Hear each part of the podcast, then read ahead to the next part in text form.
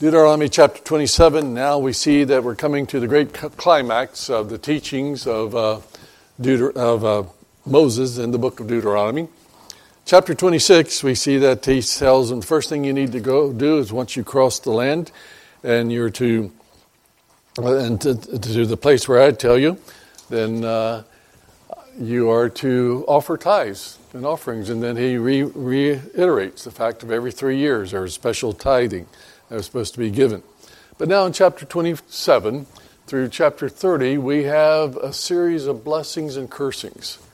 And uh, he told, he says, now in chapter 26, he said, I want you personally to recite everything that's happened from the time that you were in Egypt until now to your children. Isn't that important, folks, that we do that? That uh, we want the schools to do it, but the schools are forsaking that. We need to do it ourselves and families need to know, and churches, we need to, we do show the Lord's death until He comes, what the Lord has done for us. And so, and now in chapter 27, we see that he begins, and Moses uh, uh, with the elders of Israel. This is the first time we see now that he's speaking with the elders. Remember, Moses, his days are numbered. And so now he's passing on the leadership. He passed it on. We saw it earlier with Joshua. Now we see it with the elders and uh, he knows that he's he's going the Lord's going to be calling him home soon, and so he's got this these people that now are going to be the leaders, and he's putting them before the people, and he says, "Keep the commandments of the Lord I command you uh, today, and it shall be on the day when you cross over the Jordan to the land which the Lord your God is giving you." Uh, that you shall set up for yourselves large stones and whitewash them with lime and you shall write them all, write on them the, all the words of this law. Now we're not sure if he wrote. Oh, that'd be a lot of stones for all the things he's written. But is he talking about the major portions or whatever? We don't know. But there must have been quite a row of stones there. Big. They used to be. They had those writing stones that they uh, that they found all over the Middle East, and they'd be about eight feet oh, uh, tall and about four feet so, uh, four feet wide, and they would just have big walls. And in fact, there's a couple of places where there's mountains that have, uh, where uh, especially with the Persians and so forth, where they had uh, writings on the walls of uh, for for government issues and so forth. So this is nothing. This is something that was quite common, and yet we see the Lord says, "Write it down, uh, whitewash them, and you shall write the words of this law when you have crossed over." Uh, that, that, you may enter the land which the Lord your God is giving you. So notice he, he says, first of all, I want you to uh, recite all the things that happened to your kids. Then I want you to write down the law, uh, land flowing with milk and honey, just as the Lord your God, uh, father's uh, Lord God of your fathers promised. Um, Therefore, it shall be when you have crossed the Jordan uh, on that on Mount Ebal you shall set up these stones, which I command you today Mount Ebal was one of the central um, mountains or mountains right on the uh, west side of the Jordan, and it would be kind of a center uh, central part of Israel. he says, "And it shall you shall whitewash them, and you shall build an altar of the Lord, an altar of stones, and you shall not use iron tool on them." Now this is kind of interesting because we know in the temple God wanted them, if they had to carve the stones or whatever, we know later on with Solomon, they did not do it in the temple. There was not to be a sound of a hammer in the temple.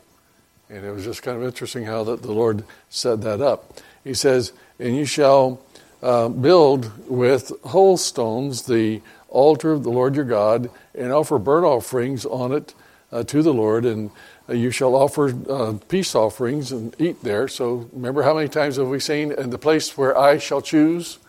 So here we see that the Lord has chosen. This is exactly where they were supposed to do it the first place. Now later on we know that tabernacle moved around, and, but it was the place where God chose for it to move. And we say, and you shall write it very plainly on the walls, all the words of this law. Then Moses and the priests and the Levites spoke to Israel, saying, Take heed and listen. O Israel, this day you have become uh, the, you have become the people of the Lord your God. Therefore you shall obey the voice of your, the Lord your God and observe the commandments of his statutes which I command you this day. And Moses commanded. Now this is kind of interesting because you have two mountains here.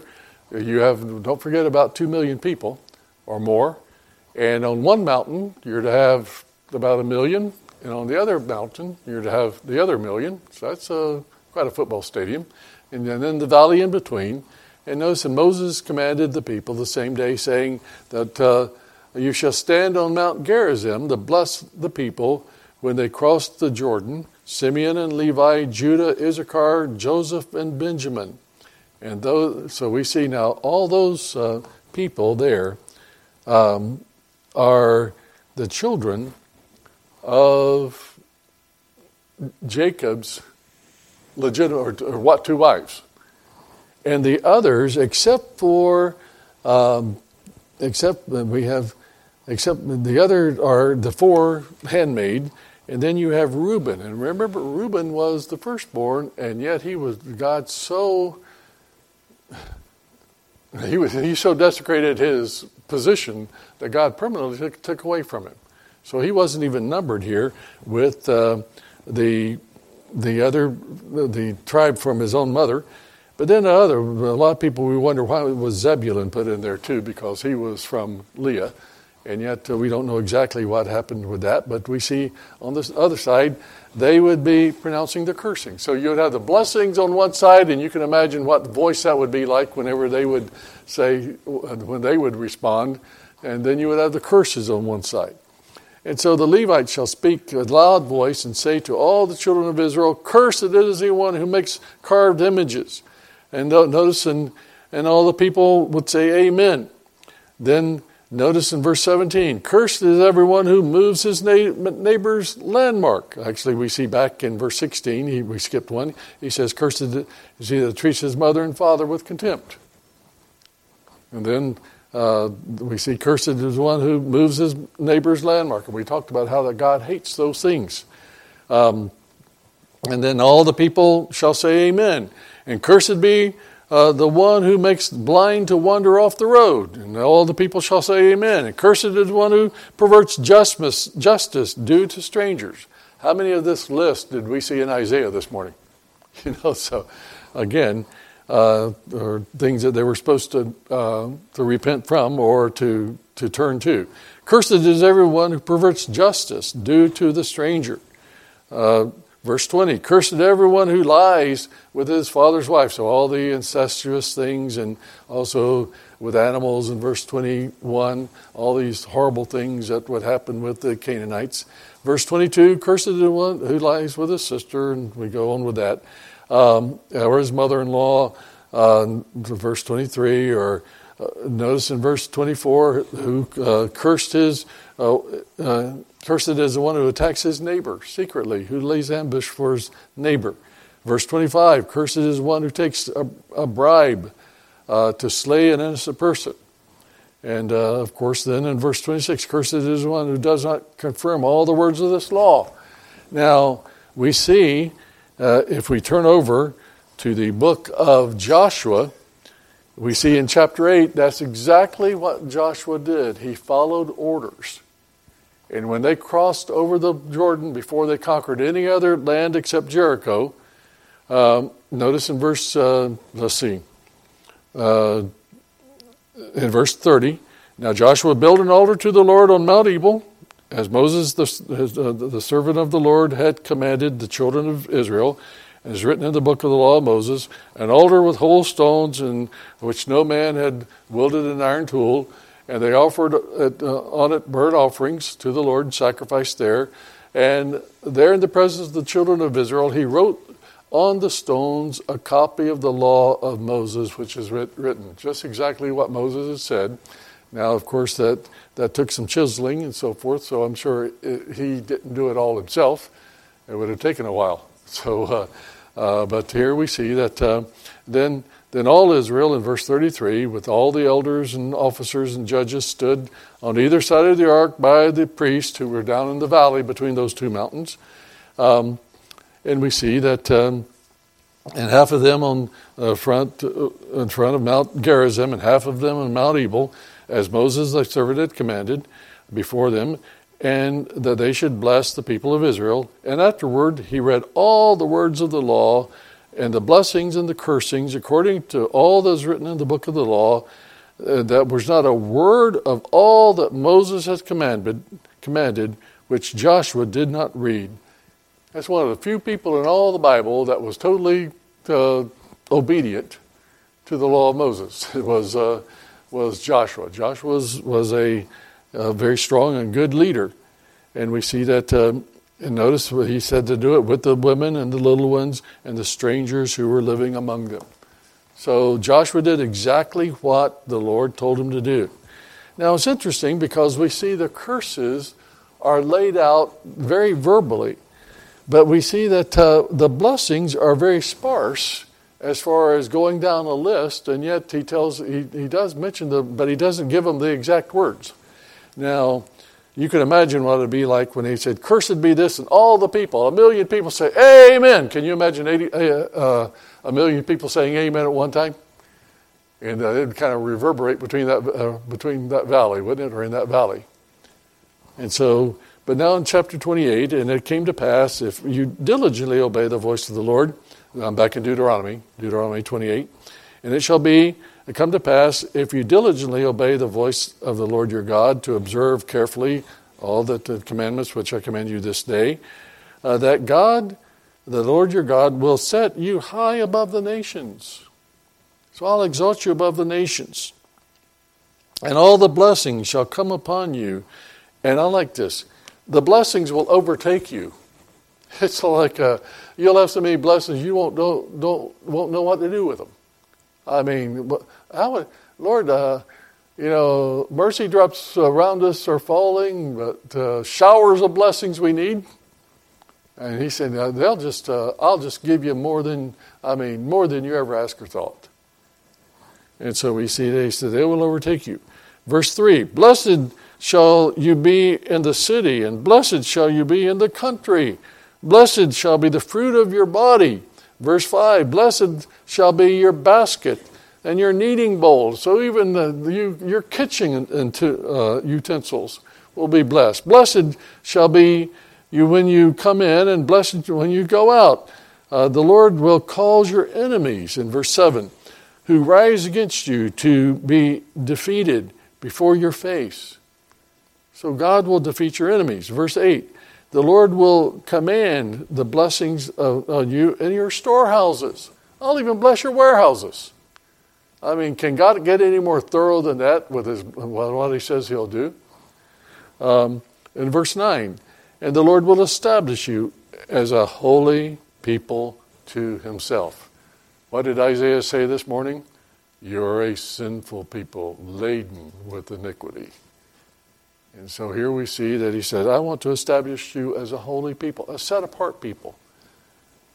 Um, he says, As I've sworn, verse 10, uh, then all the peoples of the earth shall see that you are called by my name of the Lord.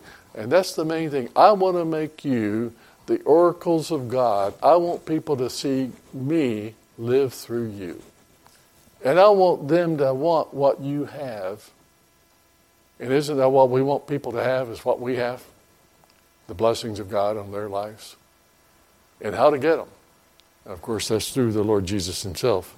And verse 11, and the Lord will grant you plenty of goods in the fruit of your body and an increase of your livestock and the produce of the ground, um, which the Lord swore your fathers. Verse 12, the Lord will open to you his good treasure in heaven Oh, that's what we pray for. Lord, open up that treasure and pour it out upon us. But Lord, uh, make us be in a position, or help us to be in that position. Teach us to be in that position that uh, when you're ready to give it, then we're ready to receive it. Sometimes God can't bless us because we're not ready for it. And so here we see that, uh, Lord, we want those blessings. Lord, I want that mountain, you know, that, uh, that God's promised. And um, we see that uh, as you go on in this verse, he says, and you shall um, actually, and you shall lend. You shall be a lender nation, uh, but you shall not borrow. Oh boy, wouldn't that be great? One of the big problems of any nation, including Rome and Greece and other places, uh, all the empires who started going into national debt collapsed. Boy, does that sound familiar today. And so again, we see that uh, that uh, he says you're to be lender nation, not a um, a debtor nation. Um, in verse 14, so you so shall you not turn aside from any of the words I command you this day. So stay online. Verse 15, but it shall come to pass if you do not obey the voice of the Lord your God to, to observe carefully his commandments and statutes, which I command you this day, that all these curses shall come upon you and overtake you. And he's going to spend quite a bit of time talking about what's going to happen to them if they don't follow the Lord God. Notice in verse 16, he goes back to cursed. It's almost like Moses almost expects them. He says, I've been with you 40 years, I know what you're going to be like. And so we see that he's almost expecting them not to do what he's telling them to do. In verse 16, cursed be shall you be in the city, and cursed shall you be in the city, in the country. Cursed shall your basket. So notice he goes back through the things that he says he'll bless you. And so now it's just reverse. Uh, cursed be when you come in and go out. Verse 20, um, he says, The Lord shall send you cursing and confusion. And there again, you don't you got so many problems and you don't even know where your problems are coming from. Again, Allah uh, Isaiah chapter 1. Until you are destroyed. Verse 21. The Lord shall make the plague cling to you. And verse 22, the Lord will strike you with consumption, with fever, with inflammation. So you're going to be a sickly nation. He's going to take your health from you. All kinds of plagues are going to come. Verse 25 the Lord will cause you to be defeated by your enemies. Instead of me allowing you to, to and going before you, uh, all of a sudden your enemies are going to start taking over. And verse 27, the Lord will strike you with boils, the boils of Egypt. Verse 28, the Lord will strike you with madness and blindness and confusion of heart. And so the Lord really is laying it on them. In verse uh, 30, uh, when you betroth a wife, uh, some guy's going to steal, steal her from you. Boy, that, that's kind of interesting what's going on in Israel, exactly that today. Verse 32 Your sons and your daughters shall be given to another people. Verse 33 A nation whom you have not known shall eat the fruit of your land. And we saw that many times in the book of, of uh, Judges.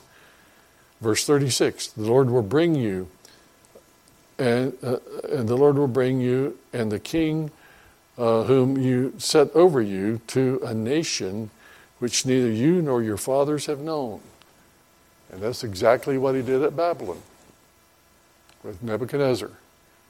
And so the kings went to, of course, the last of the kings were there in Babylon. He says in verse 27 And you shall become an astonishment, a proverb, a byword among all the nations. And other, in other words, instead of somebody looking up at you and saying, My, those are strong people, they, it's almost used as a epitaph against them. And so, how the word Jew has, you know, is used so derogatorily today. And so, how sad that is. Verse 38 and they shall carry your, your seed out of the field, but you shall carry your, feet, your seed in the field, but gather little. So you're not going your, your crops, again, we saw this morning, aren't going to prosper. Um, and he goes on about the aliens and so forth. Skip over to verse 47. Because you did not serve the Lord your God with joy and gladness. Remember what we said? God wants a joyful people. So when we come before his presence with gladness and singing, that's what God wants. That gets, you know, Lord, tune, tune us up to sing your grace. Verse 49 the Lord will bring a nation against you from afar.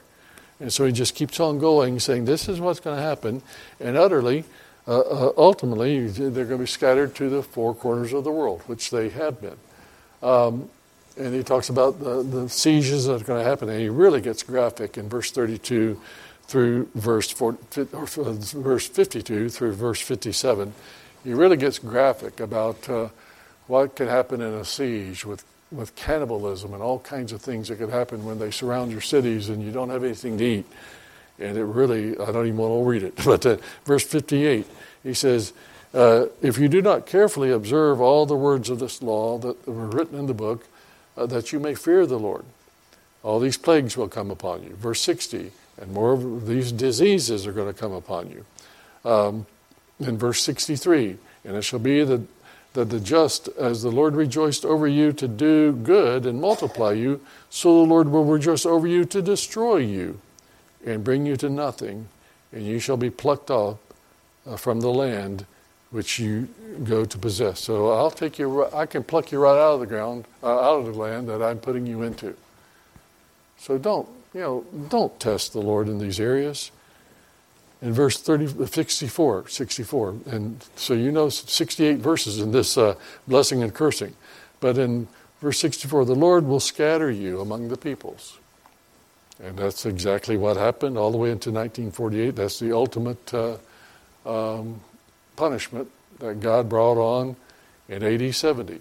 He let them go back to the land, and they stayed there for several centuries before they ultimately re- rejected their Messiah. And of course, the Lord scattered them around the world one more time, and uh, now He's gathering them back, as we saw in 1948. Now, in verse 68, and the Lord will take you back to Egypt. Now, this is, a, this is the ultimate insult. So, some of your people, and we know that Jeremiah and a lot of the people went down to Egypt. Jeremiah tried not to get them to go, but they did. And he says, uh, But, uh, and by the way, I will say to you, you shall never see it again. And, they, and you shall be offered for sale to your enemies, your male, as male and female uh, slaves, but no one will buy you. That's pretty bad when you know you're so bad that you're worth nothing. That's uh, that's sad. So, what do you do when somebody won't buy a slave? Uh, they're thrown out and they have to make the best they, can on their own or they, they die.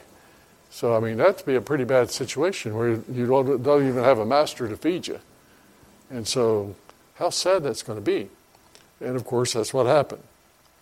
And so, in verse chapter 29, now Moses, in verse 2, now Moses called all of Israel and said to them, you have seen the, what the Lord did before your eyes. So he's going back to history again. And, uh, and all the blessings that God gave you, the great trials which your eyes have seen. And uh, verse 3. Uh, and he says, verse 5, And I have led you these 40 years in the wilderness. Your clothes have not worn out on you, your sandals have not worn out on your feet. So ladies, you don't get to go to the shoe store anymore. Uh, Macy's and uh, uh, Penney's was never heard of. There was no seamstresses, nothing because nothing wore out. Can you imagine?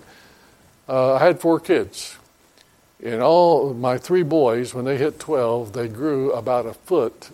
Uh, over well, a couple of them grew over a foot within 18 months.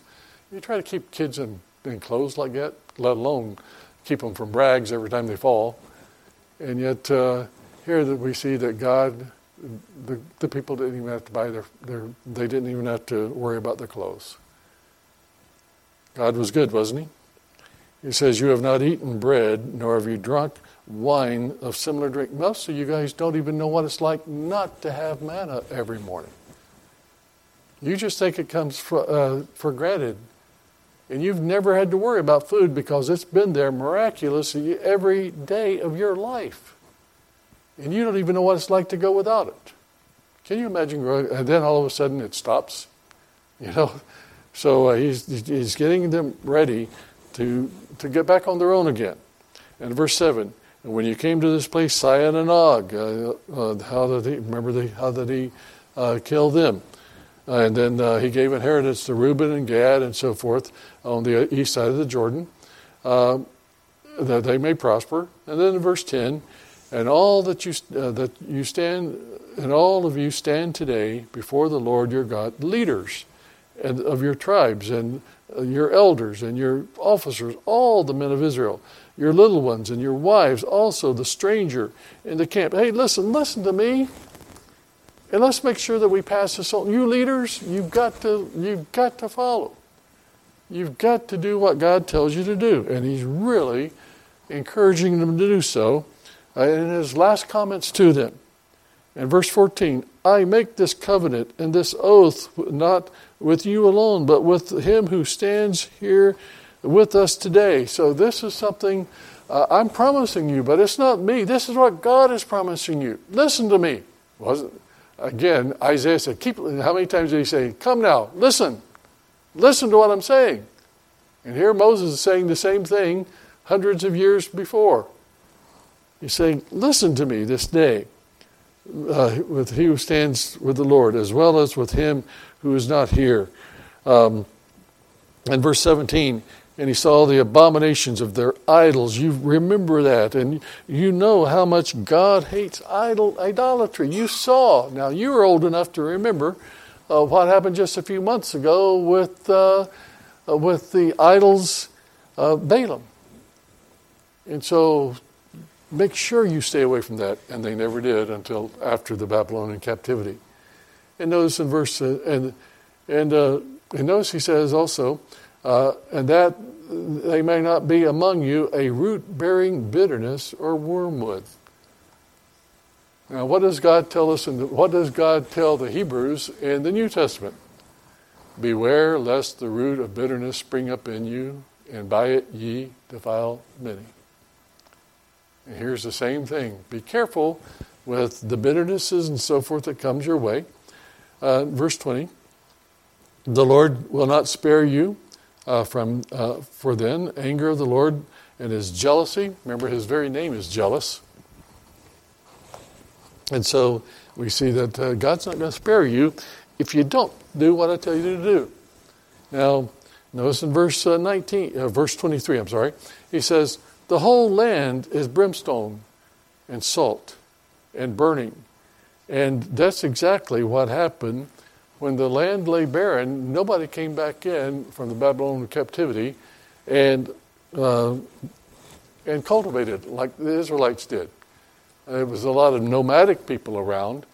And even after the Roman destruction and scattering of the people around the world, Palestine laid bare for two millennia almost before Israel returned to the land. And now it's again a land that is very prosperous and uh, they're the bread basket, not the bread basket of Europe, but they are the fruit basket of Europe. They, I mean, you can get, I, just a few weeks ago, um, wasn't a few weeks? Anyway, it's been within just a, a short time that uh, I, I, remember getting some oranges, and I've always, always look uh, at, uh, uh, in the market, I, uh, if I don't see it on the little tag, I'll pick up, pick up the box and see where peaches and oranges are from because the best peaches in the world are Georgia peaches, and the best oranges are Florida oranges. I mean, uh, not that I'm, uh, uh, but they're juicier, they're better, they're sweeter, and everything else. You don't find very many uh, Florida oranges anymore. There's been too many people moved down there, and they've crowded the orange groves out. But, uh, but there again, it, I, I looked, and the oranges that I bought were from Israel, of all places. I mean, they're all coming all the way to the United States, and yet they uh, they're one of the major producers of citrus for the whole South uh, Southern Europe. Just that little old country that's no bigger than New Jersey, and yet what God has done with them. But that land lay barren for millennia before Israel returned. And that's exactly what God said was going to happen. In verse 23, and the whole land is brimstone, and he goes on and talks about that. Okay, so he says now, in verse 29 is one of those uh, verses that we snatch out.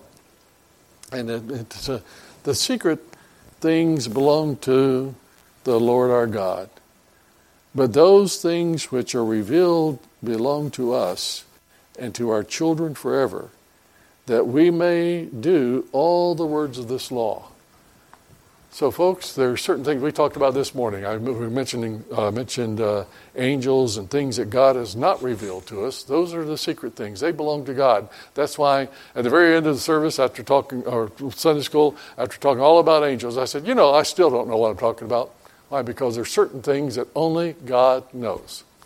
Now, I could tell you what God tells me, but everything else is your, your guess is as good as mine. Now, of course, within boundaries. now, some people have some pretty wild guesses, but uh, I think you understand what I'm saying. But he says now, but the things that God has told us, and how, how much plainer can God get it than he's just told us in the last few verses? And how many times all the way through the book of Deuteronomy has he repeated himself over and over and over again? Do you think God's made it pretty clear, the things that God has revealed to us? Yes, and so there was uh, every man is without excuse. God has drilled this into them. Now there are certain things that God hasn't told us. And if that's the case, then we try to find the mind of God, but uh, then we leave the rest that we don't know alone. But what God has told us, He expects us to observe it and to obey it. And so uh, that's the, one of the principles. Now, chapter 30 is the climax of the book. Now it came to pass when all these things come upon you, and the blessings and the cursings which I set before you, and call them to mind among all the nations where the Lord your God drives you, you sh- and you return. Notice uh, he's already talking about how they're going to return from their captivity, um, and obey his voice according. So once you learn your lesson and get back here, then. Uh, the one thing that you should learn is don't play around with God. So he's mentioning this. And he says um, in verse 4, he says, If any of you are driven out to the farthest parts under heaven from the Lord your God, he will gather you, and from there he will bring you. Then the Lord your God will bring you to the land which your fathers possessed. That's the promise that the Jew looks at today. Are they scattered? But are they, what's the promise that God says? I will gather you one day. And this is one of the things that they hang on to. This land is mine. God gave this land to me. And so we see that uh, God was already anticipating, Moses was anticipating that uh, they weren't going to listen to him. And yet God's covenant is true. In verse 7, and the Lord your God will put all these curses among your enemies. And verse 8, and you shall again obey the voice of the Lord your God and do all his commandments which I command you this day. The Lord your God will make you abound in all the work of your hand and the fruit of your body. So he's going back through this again. So once he gathers you, I'll bless you again. Uh, verse 11 For this commandment which I command you today is not too mysterious for you, nor is it far off. In, in other words, this command, I've made it as plain as I can, haven't I? And it's not way out there. It's very practical. I've given you some very practical suggestions or uh, laws that if you follow them, my, uh, you'll have so many blessings you won't know what to do with. But if you don't, then they're stark. I mean, it's a very black and white instructions that he's giving here. Uh, and he says um, in verse 15, now here's the here, now here's the great summation.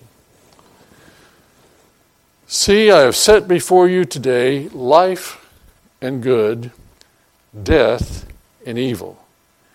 In that I command you today to love the Lord your God, to walk in his ways, to keep his commandments, his statutes, and his judgments, that you may live and multiply. And the Lord your God will bless you in the land which you go to possess. But if your heart turns away so that you do not hear, and you are drawn away, and you worship other gods and serve them, I will announce to you today that you shall surely perish. You shall not prolong your days in the land which you cross over in the Jordan to go and possess. I call heaven and earth as a witness today against you. I have set uh, before you life and death, blessings and cursings. Therefore, choose life. Which way you want to go? Here it is, folks. One way or the other. Which way you want to go? I implore you, choose life. What does Paul tell us? When Christ, who, who is our life, shall appear, we shall be like him. So again, you know, lay up for yourselves treasures in heaven. And so Christ is our life. God's our life, folks. For me to live is Christ. Should not, not be our motto? Hey, listen, folks, God's your life. And guard your life because God is your life. Guard your relationship with Him. Choose life that both you and your descendants may live that you may love the Lord. Notice uh, Paul, to, uh, John talks about light, love, and uh, life. And here we see uh, life and love. He says, um, that you may love the Lord your God and obey his voice, that you may cling to him. In other words, you've got to cling to him is the idea. Uh, sometimes, folks, it takes effort to serve God, especially with this old worldly flesh of ours.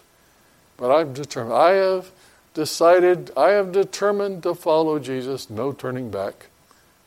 So it takes, a, it takes an effort. It's not, oh, Lord, I'm just going to follow you. No, it is a purpose that you're going to follow God no matter what happens. And so choose life. he says that you may obey the voice, that you may cling to him. For they're underlying this. He is your life. He is your life and the length of your days, that you may dwell in the land which the Lord your God swore to your fathers, to Abraham, Isaac, and Jacob, to give them. So I've laid these things out before you. God's promises are very simple. Even the salvation, John lays it out so well.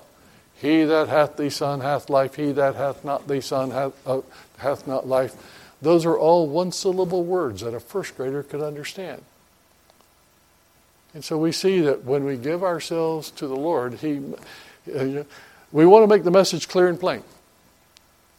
We want to make sure that uh, we don't confuse our laws with God's laws. We want to make sure that we as Christians do all to the glory of God.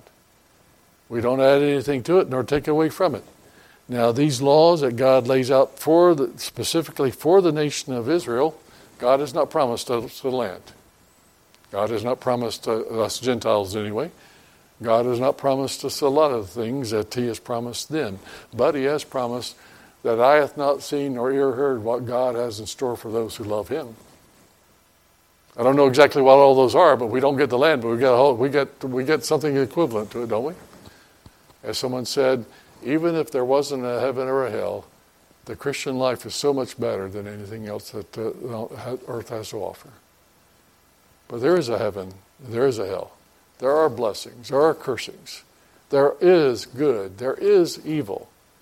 And it's not relative. It's not what you think. It's not what I think. It's what God says that counts. It's, so choose life. Don't don't uh, follow your heart. But there's, I think we skipped over that passage, but there's a passage in there where it talks about uh, be careful when your heart tells you to do something. What does Je- Jeremiah say? Our hearts are uh, are desperately wicked. And who can know it? So we don't follow our hearts, we follow the Word. We follow what God says. And as a result, He changes our hearts to be with Him. So I've set before you blessings and cursings. Folks, we've got to realize that people, when they reject the Lord Jesus Christ, they are under the judgment of God and they're on their way to hell. And when they turn from death into life, then their life just, that's just the beginning of all the blessings that God has in store for those who love him and the inheritance that we'll have eternity eternity. So choose life just as I am without one plea but that thy blood was shed for me. The Lord it's not I don't have anything that I could offer you. It's all up to you. Your truth your you are totally right and there's nothing that I could add to or take away from it. Let's pray. Father, thank you for your word. May we choose life. May we choose the blessings of your presence and your power and your promises in our lives as we will serve you. Christ, who is our life, Lord, if you know, for you, for me to live is Christ, to die is gain. So, Lord, may that be our motto. And may every, whether we eat or drink or whatever we do, may we want to bring glory to you because you want to be glorified. But in our glory of you, you have a way of sharing that glory with us. Bless us, Lord, we pray in Jesus' name. Amen.